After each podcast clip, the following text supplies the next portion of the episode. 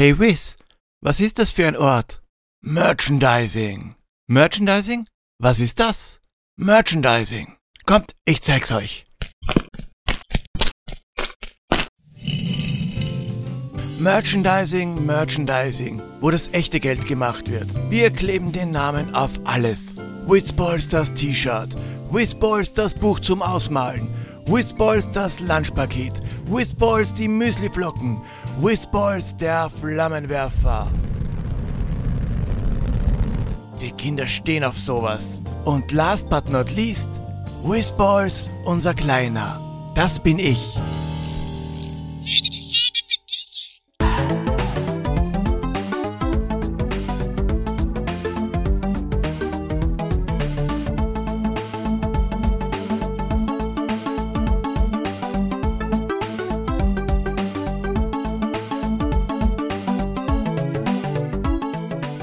Grüß euch die Madeln, servus die Burm.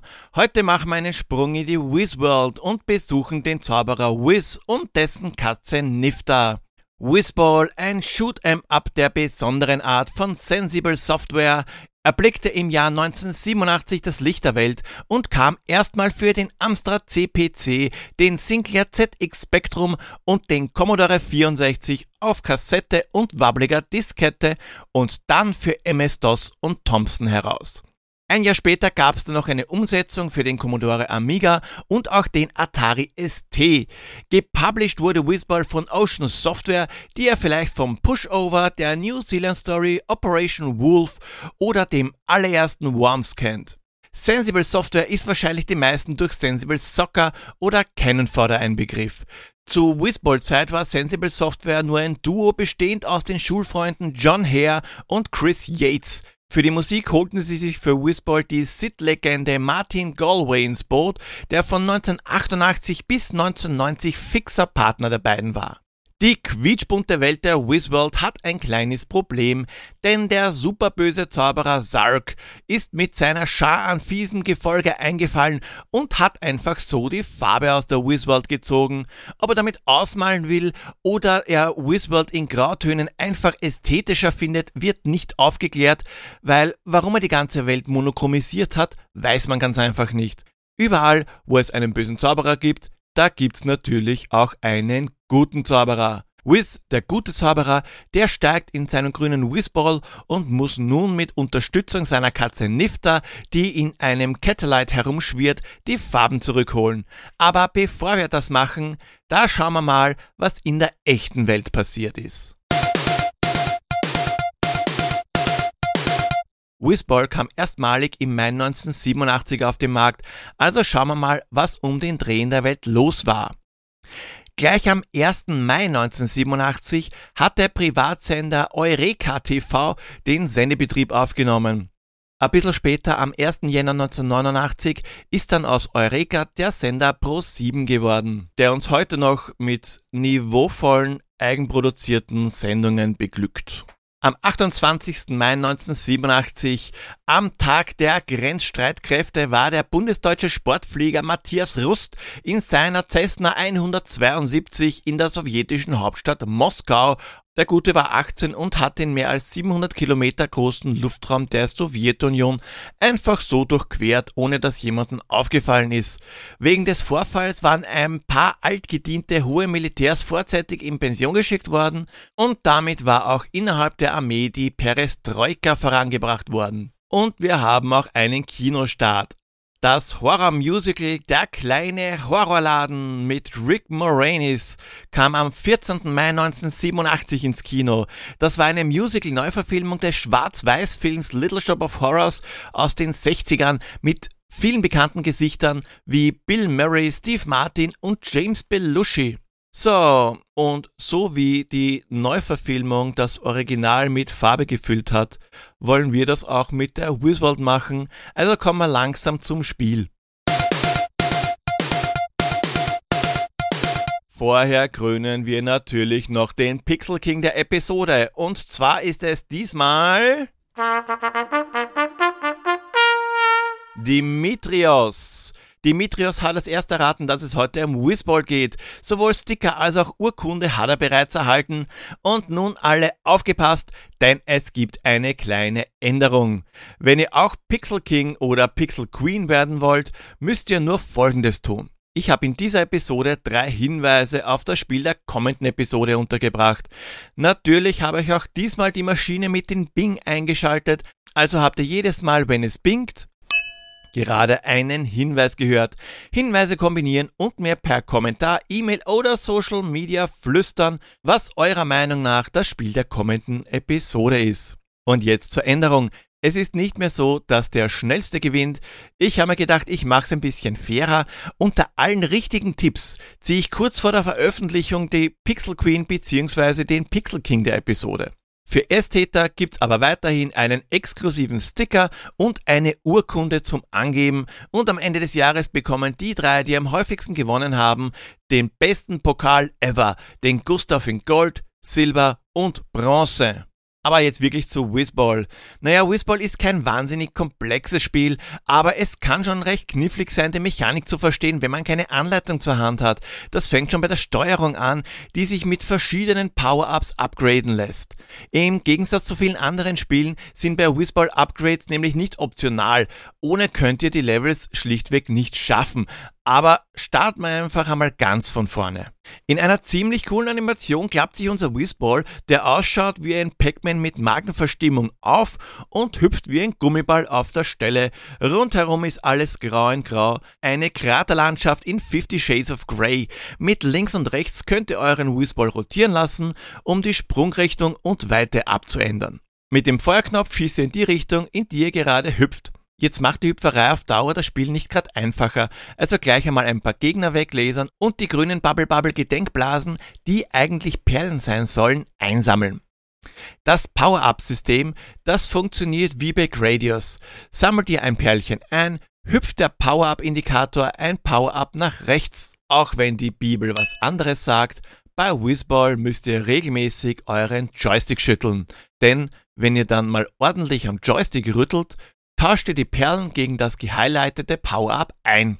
Gleich das erste Power-Up macht die Steuerung ein bisschen einfacher, denn mit den Düsen könnt ihr den Whizball nun auch in der Luft nach links und rechts durch die seitlich scrollende Welt steuern. Außer am Amstrad CPC da scrollt gar nichts, was das Spiel nicht unbedingt leichter macht. Wenn ihr dann noch eine Perle einsammelt und ihr Power-Up 1 nochmal aktiviert, manche kann man nämlich zweimal aktivieren, ist endlich Schluss mit der Hüpferei und Whizball verhält sich wie eine Art Raumschiff, weil ihm jetzt die Gravitation wurscht ist. Aber das ist natürlich nicht alles. Ihr könnt euren Whizball noch mit weiteren Upgrades wie zum Beispiel den Streuschuss, den Schuss nach hinten, Schild oder dem Kettelite aufrüsten und gerade letzteres, den Kettelite, den solltet ihr relativ rasch, nachdem ihr den grünen Ball vernünftig steuern könnt, gleich einmal ergattern, denn ohne den Kettelite könnt ihr den Level nicht schaffen. Ihr könnt zwar herumfliegen und Gegner zerlesern, nur bringt euch das außer Punkte nicht viel, weil ohne dem notwendigen Zubehör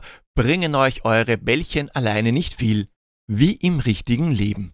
Spezielle Gegner lassen nämlich Farbtropfen fallen, die ihr benötigt, um den Level abzuschließen. Klar ist ja auch Sinn des Spiels, die Farbe in die Wiz-Welt zurückzubringen und pro Level ist es eine Farbe. Wiz hatte blöderweise aber keinen Platz mehr für Eimer in seinem prall gefüllten Ball, daher kommt nun sein Mieze Katzi Tatzi Nifta ins Spiel.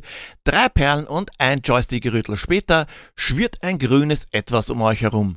Nein, es ist nicht Baby Yoda, es ist nicht Baby Groot und auch nicht Baby Moses oder ein anderes Säuglingsungetüm. Nein, Nifta in ihrem Catellite folgt uns und das ist gut so, denn sie kann für uns die herabfallenden Farbtropfen einsammeln und Gegner abschießen. Allerdings nicht automatisch und wenn die Tropfen auf den Boden klatschen, sind sie weg. Wenn ihr den Feuerknopf haltet, steuert ihr den Catellite, um Gegner abzuschießen und, wie gesagt, Farbtropfen einzusammeln. Das klingt jetzt leichter als es ist, aber der Kettelite, der wird wie von einem Magneten zum Whizball zurückgezogen, sobald der Joystick losgelassen wird. Und der Kettelite ist auch nicht unsterblich. Wieder zu oft getroffen, ist er für die erste Zeit einmal futsch und muss neu erspielt werden. Außerdem gibt's neben den normalen Farbtropfen auch weiße Tropfen, die euch ein Leben bringen, das ist gut. Und schwarze Tropfen, die das Licht in der Wizworld ausschalten und das ist schlecht. Die schwarzen Tropfen machen das zwar nicht für immer, aber für eine recht lange Zeit. Dann ist nur der Whizball, der Catalyte und die Gegner sichtbar. Die Umgebung ist komplett schwarz und blitzt nur kurz auf, wenn Whizball gegen ein Objekt knallt. Ist euch eine Ebene zu langweilig oder ihr wollt bzw. müsst einmal eine andere Farbe einsammeln, dann visiert ihr einfach eines der Löcher im Boden an, weil die transportieren euch wie eine Rohrpost zur nächsten Ebene. Habt ihr genügend Tropfen der geforderten Farbe eingesammelt, dann habt ihr den Level beendet. Klingt vielleicht simpel, ist es aber nicht. Sammeln könnt ihr nämlich die Farben Rot, Grün und Blau. Also was tun, wenn lila, braun oder hellblau gefordert wird? Genau, Farben mischen. Also seid ihr gezwungen, zwischen den Ebenen herumzureisen, um ausreichend Farben zum Mischen einzusammeln. Aber bevor ihr den Farbtopf im Labor zusammenmischt, müsst ihr einmal dorthin fliegen und das ist der Bonuslevel. Da ist die Devise ganz simpel. Punkte sammeln, Perlen sammeln, überleben. Werdet ihr getroffen oder habt ihr das Ende erreicht, flutschen Wiz und Nifter in ihren Vehikeln ins Labor. Bevor es jetzt weitergeht, dürft ihr euch ein permanentes Power-Up aussuchen, damit ihr diese Fähigkeit bei Lebensverlust nicht verliert. Noise! Apropos Noise, wenn ihr einen Level schafft, färbt sich auch die Umgebung dementsprechend ein. Nach dem ersten Level, in dem ihr die Farbe Rot sammeln müsst, ist also die Umgebung nicht mehr grau in grau, sondern grau in grau mit Rot oder so. Also Level abgeschlossen, Bonuslevel, permanentes Power-Up und schon geht's weiter mit allen Power-Ups, die ihr bis jetzt gesammelt habt. Gott sei Dank, weil die verliert ihr nämlich nur, wenn ihr ein Leben verliert und nicht, wenn ihr den Level abgeschlossen habt. Was ihr übrigens auch zumindest innerhalb einer Welt nicht verliert, sind die eingesammelten Farben. Es kann euch also niemand daran hindern, schon mal vorzubauen und neben Rot auch ein bisschen Blau fürs nächste Level zu sammeln. Habt ihr drei Levels gemeistert und deren Farben zurückgebracht, habt ihr die Welt gerettet, zumindest die eine, denn ihr fangt dann gleich in der nächsten von insgesamt acht monochromen Welten an. Wenn ihr jetzt glaubt, dass Whizball mit der Zeit einfacher wird, weil ihr ja die permanenten Power-Ups habt, dann seid ihr auf den Holzweg. Sensible Software hat schon dafür gesorgt, dass eure Bälle auch in höheren Levels zur Explosion gebracht und in der Botanik verstreut werden. Fliegende schießende Gegner kombiniert mit akuter Platznot, das ergibt auch in den späteren Welten Ärger, der man am liebsten am Joystick auslassen würde. Insgesamt kann Whizball zu viert gespielt werden. Der Einspieler-Modus, der ist klar, da gibt's nicht viel zu sagen. Für zwei Spieler gibt's gleich zwei Spielmodi, nämlich den normalen und Teams. Während im normalen Modus nacheinander spielt, steuert im Team-Modus ein Spieler den Whizball und einer den Catalyte. Bei drei Spielern ist es ein Team und ein Einzelspieler und beim Vierspieler-Modus steuern jeweils zwei Spieler nacheinander den Whizball und zwei weitere den Catalyte. Die Versionen der unterschiedlichen Systeme sind relativ ähnlich. Einmal fehlt die Musik, einmal fehlt die ein oder andere Animation, aber unterm Strich ist es das gleiche Spiel. Die Amstrad CPC-Version, die lässt das Scrolling missen, aber das war's. Einzig der Whizball, der steuert sich recht unterschiedlich und ist am C64 noch am einfachsten in seiner Hüpfphase zu handeln. Besonders überrascht hat mich übrigens Whizball am ZX Spectrum. Es ist jetzt sicherlich nicht die technisch anspruchsvollste Version, aber für Spektrum-Verhältnisse ist sie überraschend schön und gut. Bewerten werde ich aber trotzdem die C64-Version, die meiner Meinung nach ganz einfach die beste ist. Die Grafik ist für 1987 ganz okay, wobei, was heißt ganz okay, sie ist sogar recht gut. Kein Flackern, kein Ruckeln, alles schön flüssig. Dass die Welt nach und nach eingefärbt wird, ist ein schöner Indikator für den Levelfortschritt. Erwähnenswert ist auch das Parallax-Scrolling des Hintergrundes. Sind zwar nur Sterne in Form von Punkten, sieht aber trotzdem super aus. Daher ganze 5 von 5 Farbeimern. Musik von Martin Galway. Muss ich noch mehr sagen? Zwar muss man während des Spiels ohne Musik auskommen bis auf Special Events, aber was soll's. Ist auch der einzige Grund, die Wertung etwas zu reduzieren. Fast. Weil die Soundeffekte im Spiel, die sind nett, aber nicht das Gelbe vom Ei. Zeitweise sind sie sogar recht nervig, deswegen nur 3 von 5 Farbeimern. Gesamt gesehen ist der Klassiker Whizball vielleicht kein Meisterwerk, aber ein recht außergewöhnlicher Titel, den man auf jeden Fall einmal gespielt haben sollte. Einfach, aber doch komplex, schaffbar, aber trotzdem schwer. Auch wenn man anfangs sehr, sehr, sehr, sehr oft stirbt, ist die Versuchung groß, noch eine Runde zu spielen. Leider gibt's überhaupt keine Endgegner. Nicht einmal am Schluss, das Spiel ist einfach vorbei nach den acht Welten. Kämpfe la David gegen Goliath sucht man also vergebens. Und was sehe ich gerade? In meinen Sendungsnotizen steht keine Gesamtwertung. Deswegen, ohne viel zu überlegen, aus dem Bauch raus, ist vielleicht auch am besten 4 von 5 Farbeimern.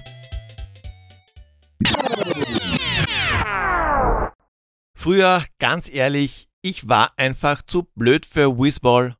Ich hab's oft versucht und bin immer wieder gescheitert. Und warum? Weil ich keine Anleitung hatte und nicht auf die Idee gekommen bin, am Joystick herumzurütteln, um die Power-Ups zu aktivieren. Also bin ich immer munter mehr oder weniger unkontrolliert herumgehüpft und zerplatzt. Heute habe ich das Glück, dank dem Internet ein bisschen schlauer zu sein. Das macht Whizball nun nicht wirklich leicht, weil der Schwierigkeitsgrad, der ist trotzdem noch geschmalzen, aber zumindest schaffbar. Ihr könnt euch gar nicht vorstellen, wie befreiend es ist, nach über 30 Jahren zumindest den ersten Level eines damals augenscheinlich unfassbaren Spiels zu schaffen. Es hat auch eine Fortsetzung gegeben und zwar für Amiga und Atari ST, nämlich WizKid, The Story of Wizball 2. Das ist ganz ehrlich ich finde, es ist ein typisches generisches Spiel, welches irgendwie ins Whizball-Universum verfrachtet worden ist. Es ist jetzt kein schlechtes Spiel, aber es hat mit dem ersten Teil so gut wie gar nichts zu tun. Heutzutage ist gar nicht so leicht in den Genuss von Whizball zu kommen. Entweder habt ihr noch die alten Datenträger und natürlich auch das alte System, oder ihr habt ein Abo beim Retro Gaming Streaming Dienst Endstream. Alternativ gibt's im Netz auch ein Remake aus dem Jahr 2007. Bis auf die Tatsache, dass Whizball eher wie eine Hulk-Version des Kopfes von Jack Skellington aussieht, ist aber gar nicht so schlecht. Und das war's auch schon wieder für heute. Wenn euch die Folge gefallen hat, bewertet Retrolog doch auf iTunes und empfiehlt den Podcast euren Freunden. Hat's euch nicht gefallen, dann empfiehlt Retrolog doch einfach den Leuten, die ihr am wenigsten leiden könnt. Habt ihr die drei Hinweise kombiniert und schon eine Vermutung, was das Spiel der kommenden Episode sein könnte? Dann schnell raus damit! Solltet ihr euch noch nicht sicher sein, ein Bonushinweis. Wir entstauben unser Sega Mega Drive und spielen ein Spiel, dessen Podcast-Folge, ich sage jetzt mal, wenn's der Papst hört, wird er verärgert sein. Solltet ihr übrigens einen Vorschlag für ein Spiel haben, das ich im Podcast behandeln sollte oder sogar eine Idee für ein Intro haben, dann lasst es mich wissen. Auch weil es ab und zu ein bisschen langweilig und mitunter schwierig ist, einstimmig ein Intro aufzunehmen, könnt ihr euch gerne melden, wenn ihr mir eure Stimme für ein Intro leihen möchtet. Und nicht vergessen, rüttelt ab und zu an euren Joystick, während ihr mit euren Whizballs spielt. Das tut ihnen gut. Baba!